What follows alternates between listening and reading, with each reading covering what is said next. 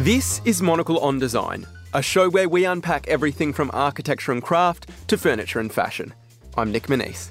On today's show, we visit an exhibition celebrating Japanese woodworking, drop in to see the Wellcome Collection's latest offering, and check out Kvadrat's newest release at the world's biggest office furniture fair, Orgatec. All that and more coming up on Monocle on Design.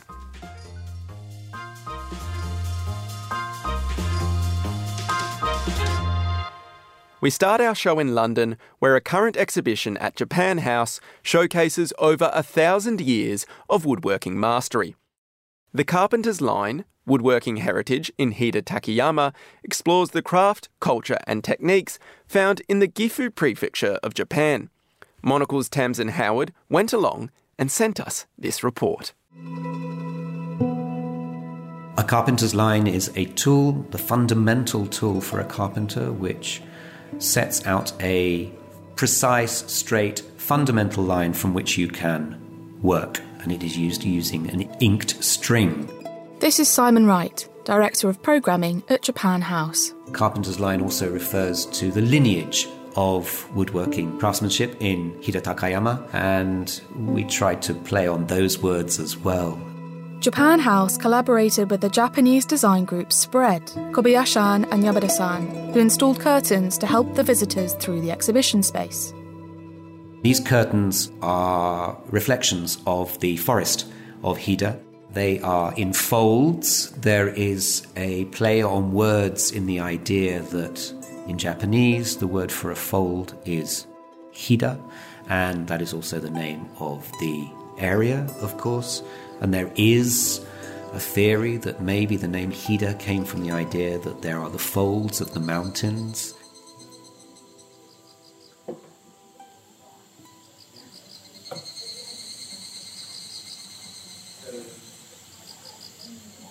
This is the sound of the densely forested Hida province, the northern portion of Gifu prefecture in the center of Japan.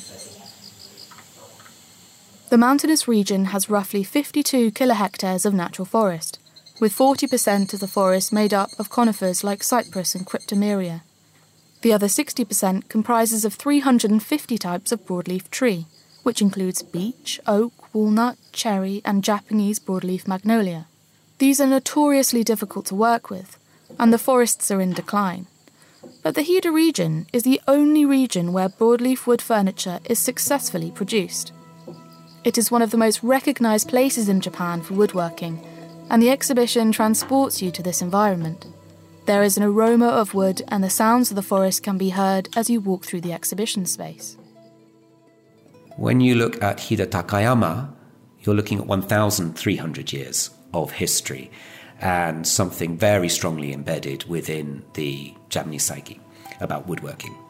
Early records show woodworkers once provided their skills to the imperial capital in place of taxation, as well as famous shrines and temples. Simon introduces me to one of the first items in the exhibition, which brings this rich history to life. It is a fantasy, science fiction story of the tale of a Hida craftsman. And this fantasy book obviously refers to the fact that Hida craftspeople were well known for their woodworking skills. It is an original print illustrating Hida no Takumi Monogatari, a story published in 1808. Simon highlights the importance of the hidden autonomy that the craftspeople of Hida have, and how much it is embodied in the cultural landscape of Japan. The example we have is an original print, and the page open that we have chosen is showing the main character of the story, who is called Inabe no Suminawa. And Suminawa means craftsman's line.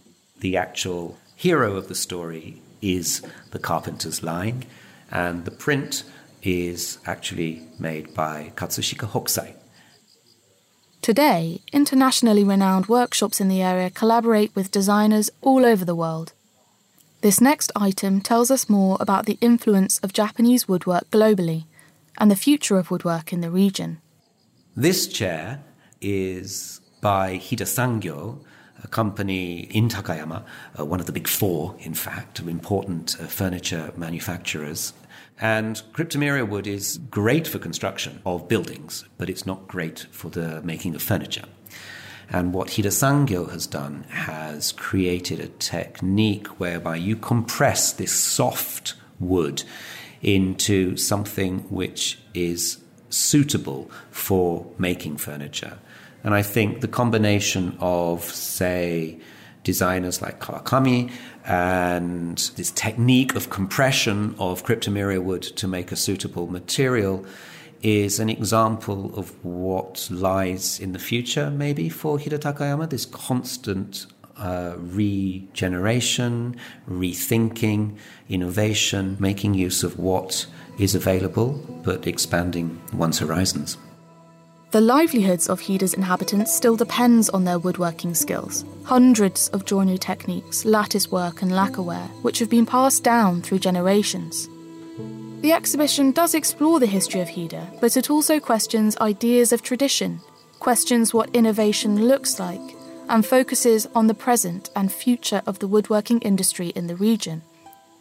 We have uh, pieces which have been made in this year, 2022 and innovations which have happened uh, over the COVID pandemic. We've also centered on a very important part of Takayama's woodworking history, which is really the mid 20th century.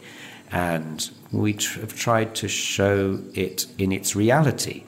It is, it is a very real industry in Takayama, furniture making, and it's not that glamorous necessarily and it's definitely not something that may strike you as being Japanese, but this is the reality, and this is what we really wanted to show the reality of what woodworking is in Hida Takayama. Looking at the raw materials, it looks at the environment, the place. We then move on to the tools and how people interact with that environment.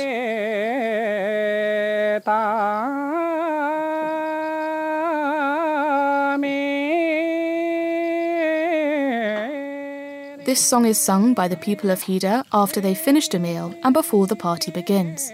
They sing to the good health of the forest that they rely on for their work.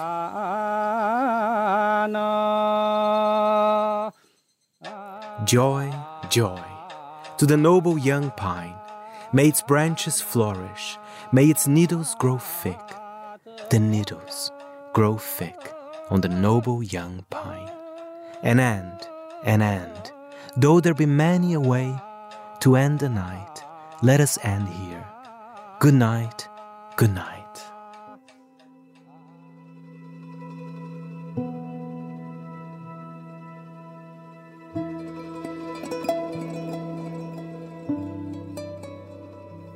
Yamada has a company in Japan called Misot. He is an independent buyer and curator, and he is in charge of the creative direction of the exhibition. His trip to Hida and the process of loaning items tells us more about the exchange that took place. まあ、そのサイモンと一緒にいろんなものを見た上で、えー、と実際 I've discussed with Simon on what items and products to display, and on what path the visitors should take in order to learn about the process. まあ、高山例えば飛騨高山に行って、まあ、いろんな本当に What I tend to do um, in the buying process is like so you go to various manufacturers or craftspeople and talk to them, look at the products as well. What I'm looking for really, products themselves need to be interesting as well, obviously, but sometimes the process of how they were made and also the process of how they came about could be visible just by looking at the products as well. And that's really interesting when that happens. In other words, you could say that the products themselves are very, uh, very communicative. You can tell a lot. We also look to the future of what it means for woodworking in Hida Takayama, for example, with the apprentice school, uh, where young people can learn the woodworking techniques, but we also look at ideas of sustainability, how the environment needs to be maintained in, in order to sustain the industry with, within uh, Hida Takayama, and how various designers, companies are looking at ways to enhance their sustainability. So, like, and I just want people who come over to this exhibition to really enjoy and experience that background, what's behind it. And if that would encourage those people to go and visit the region as well, that would be wonderful. For Monocle in London, I'm Tamsin Howard. The Carpenter's Line Woodworking Heritage in Hida Takayama is on at Japan House, London until the 29th of January 2023.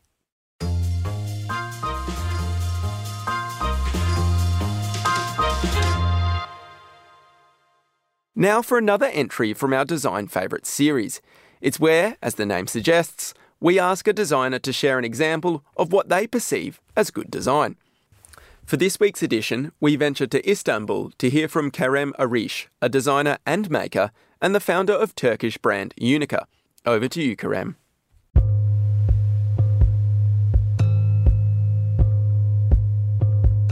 Most of the time, it can be in the shadows of the Eames chair, but I don't know how. Somehow, it uh, fascinates me. It's a classic actually, but it's my favorite classic and also one of my favorite designs. I wanted to talk about a classic piece which still inspires me a lot. The Barcelona chair was designed by a German architect and designer Ludwig Mies van der Rohe in 29. It was designed for the German pavilion in the exposition in Barcelona. It is made of stainless steel and upholstered leather starting with 50s the US American company Knoll produces it. They had some slight revisions in the design in the making. They perfected the metal structure and also some touches on the upholstery, but the piece at that time was still looking very nice and now it's even better. The materials are mainly the steel frame or the chrome frame and then on top there are the upholstered uh, leather seat and the backrest. It shows a, a very good leather upholstery technique. It's the perfection in my belief. 40 square pieces of leather are connected in the seat and the backrest. It's just perfect uh, and as far as i know all the the leather parts and the metal parts are still all handmade. In our label, in our design brand Unica, we are also producing each product with handcrafts. They are all handmade, so that also inspires me a lot. I don't know the sales of the Barcelona chair, but I think some hundreds or thousands a year are sold, and it's a huge volume. And still, all of the pieces are uh, handmade including the metal parts, instead of all the available technology they got. The piece is so simple, it's just a very simple geometry, two rectangular pieces and an X. The X, as far as I know, the designer Van der Rohe inspired by the folding chairs. But what I see in that X is also, it looks as if it is a letter X in a serif font, you know, a dancing X so it's just an X and two rectangular forms. It's so simple, but it has a very big character when you see it in an environment sitting there.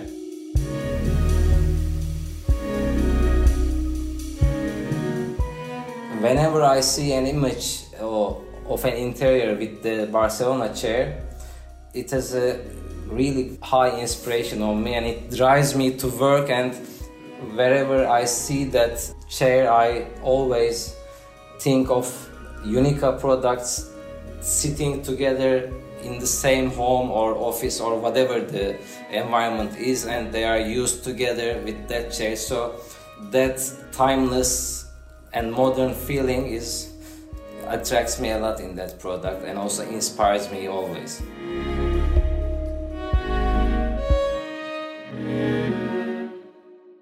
Kerem Arish there on why he loves the Barcelona chair.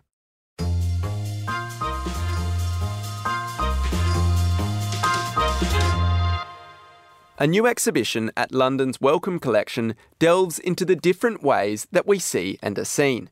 The show, called In Plain Sight, explores the role that eyewear can play as both corrective medical aid and an opportunity for demonstrating design innovation and personal style. The photographer Nina Manandhar is one artist featured in the exhibition lineup, with a new commission documenting people's lives through glasses. She joined Maylee Evans at Midori House to tell us more. What We Wore was a project that I started, God, maybe about 10 years ago now. I started building the archive, and the whole idea behind it was a kind of people's narrative on style. So, as opposed to kind of the work of professional photographers, seeing style through people's own photos and how that told a different story a theme that runs through my work, both in the work that I do with archives and photography, is people's stories and people's perspectives, questions about the meaning of style, and how style can be an entry point into people's lives and worlds and cultures. For In Plain Sight, I have done a project called People's Eyewear. So, looking at the role of eyewear, sunglasses, glasses in youth style. And you've had an open call asking the public to submit images from their youth documenting what on earth was going on when it comes to trends, but also just, as you say, it shows a different side to style. It's not just those polished images we see in magazines, it's people living, going about their days. So, what are some of the images maybe that have been coming in? What are some of your favourites that you've come across? So it was a mixture of like people submitting images. Also, we sort of did a bit of research. So we reached out to people that we thought would be interesting, people that like are known for wearing glasses. I like having the mix of kind of known people who are considered to be part of like British cultural history and style, and just everyday people, I guess. we've got a submission from Jarvis Cocker in his in his kind of classic um, black frames, uh, just an old school photo booth picture. How did you find people used style what kind of image of themselves did they want to present? One of the most interesting things was that a lot of people didn't have images of themselves in glasses. It was actually one of the most challenging what we wore projects I've done because it was particularly focused on youth.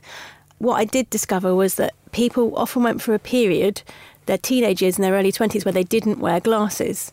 So it was really hard to get images because people often wore contacts in that period of their life or they didn't necessarily want to put a picture of themselves with glasses in the exhibition because they felt like, I don't know, they didn't feel that was their coolest moment, you know, which is interesting because I think the perception of glasses wearing has really shifted over the past sort of 50 years. And I think perhaps it was maybe older people that were, were more self conscious about wearing glasses.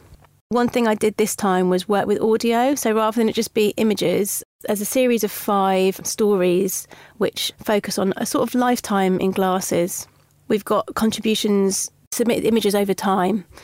There's one series from Ted Polhemus, the anthropologist, and he talks about the different phases he's been through wearing glasses. He was actually born in America and he started off wearing these kind of like, I guess, like the American equivalent of NHS glasses. And he talks about when he came over to the UK, he got really obsessed with NHS glasses, was really into the classicness of those throughout his adult life. But almost maybe that was because he was American. You know, they weren't something that he necessarily wore as a child. And he gives sort of lots of anecdotes about um, how glasses are attached to phases in your life. I don't know, I, I'm not a glasses wearer myself but there's objects throughout my life which I've kind of I associate with phases of my life and rituals and times in my life that I, you know, that are really meaningful to me. This was even more so with the glasses because people um yeah, they associate glasses with a particular time of their life and the memories and talking about a pair of glasses brings out all those stories. It's almost like having a bit of a time machine there was a really nice submission um, from a woman called Cynthia Granfield, who submitted an image of her in her late teens, early 20s at the Caister Soul Weekender in a pair of glasses. And she talked about how she grew up hating wearing glasses, but then she kind of grew into wearing glasses. And she talked about spending her student term grant on glasses from Cutler and Gross and like looking longingly at the windows of Opera in Covent Garden you know, because I guess it's like a big purchase, isn't it, a pair of glasses? And you know you're going to wear them for a few years, so you've got to choose wisely.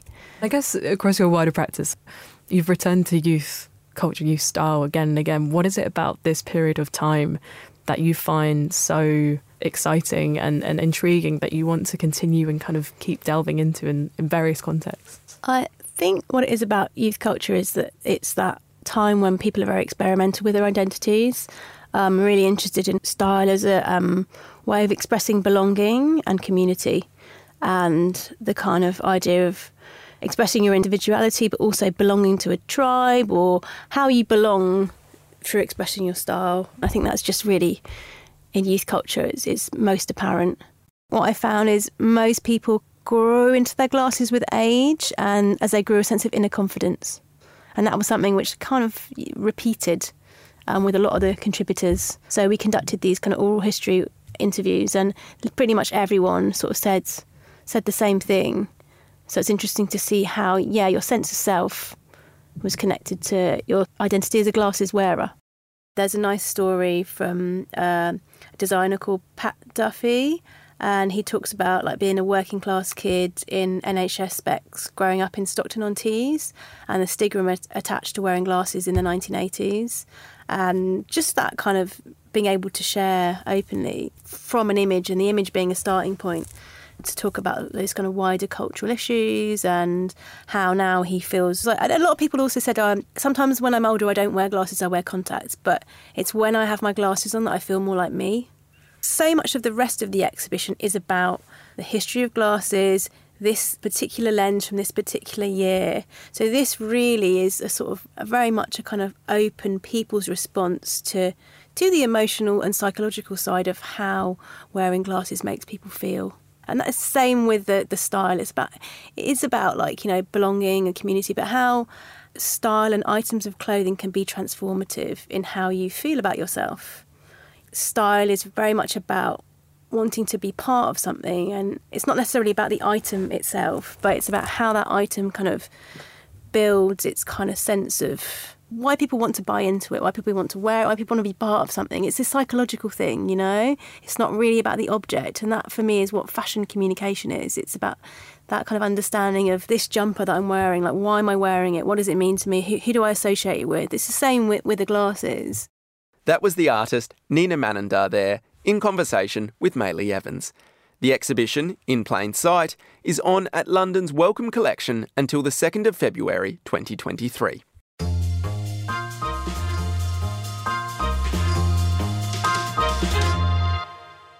Orgatec, the world's biggest trade fair devoted to office furniture, kicks off today in Cologne. The event sees the city's exhibition centre and furniture showrooms packed with design enthusiasts, keen to learn about the future of workplace furniture and speak to those behind it. In that number this year is Giulio Ridolfo, an Italian colour advisor who has worked with Danish firm Kvadrat on two new textiles, which will be launched at Orgatec. I caught up with Giulio in Cologne to find out more about his work and the collaboration. Oh, well, at that stage, at 60, I, I have a, a, proper personality.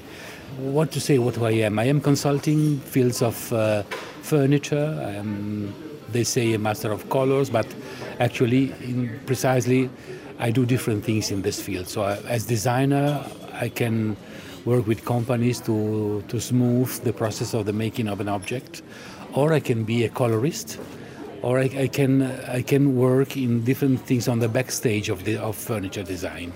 That's actually what, what I'm working on this these years. And, and then tell me, I mean, you, you mentioned colours there, and uh, being a colourist, being a colour advisor. Is that the role that you're working in with Kvadrat here? Tell us about that relationship. Well, what's happening now with Kvadrat is, uh, it's, it's like to, to, to close a circle of activities that we are doing since 20 years. So we have been working with Kvadrat on um, uh, I would say, from the origin of um, some textiles that were very important for them too. The thing is that uh, what happened with Kvadrat especially was that I had the capability to work with masters of weaving, so I put my my knowledge and my uh, expertise about subtil, subtiling the way of how color can, can affect a material, a textile.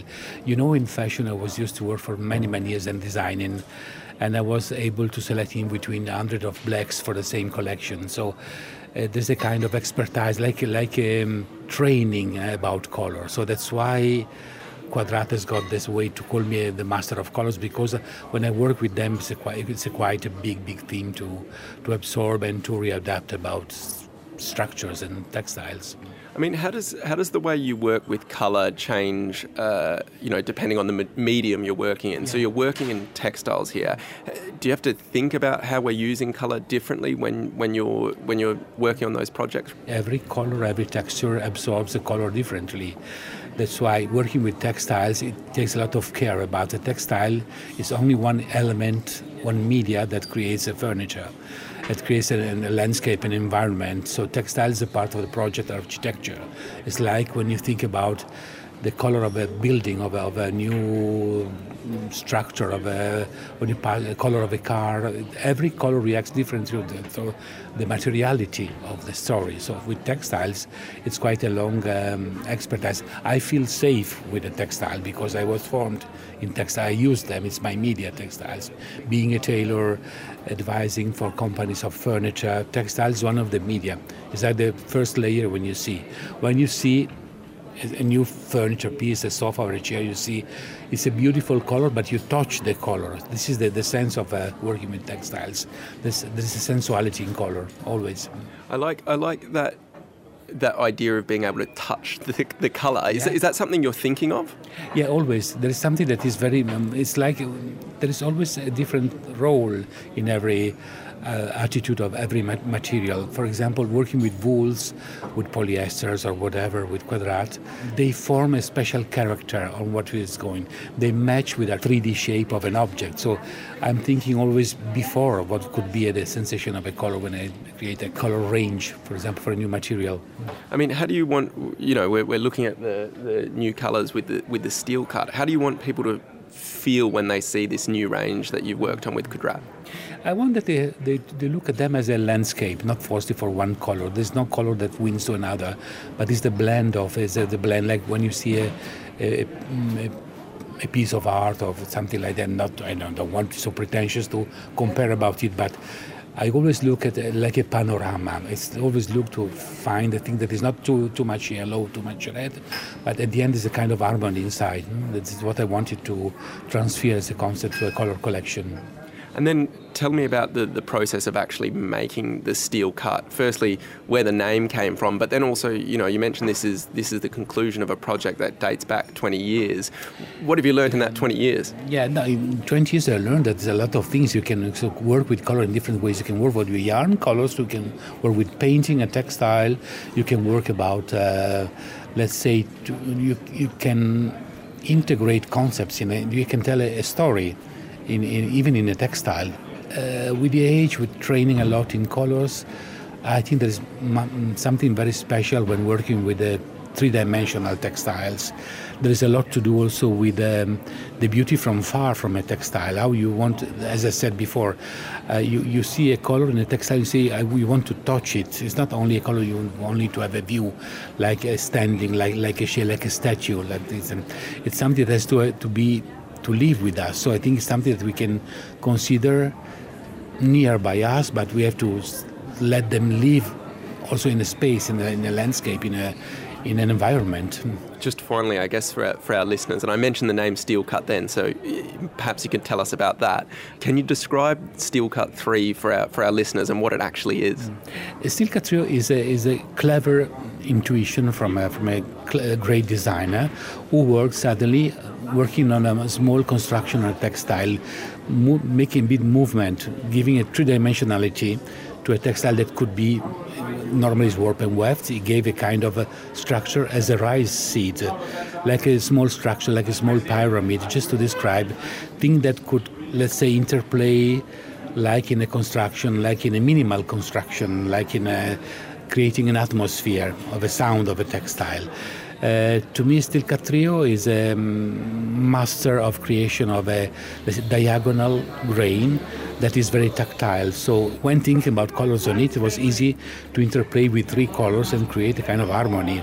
It's like painting by, by layers. Now it's something that gives an extra joy to an extra movement to a, a flat painted land. Mm-hmm. It's the opposite of a, a flat pantone. Mm-hmm. My thanks to Giulio Ridolfo there. And that's all for today's show. For more design stories, listen to our five minute midweek bonus show, Monocle on Design Extra, which airs on Thursdays. And if you enjoy print, then do pick up a copy of Monocle magazine as well. It's on all good newsstands now. Today's episode was produced by Maylee Evans. She also edited the show with assistance from Steph Chungu.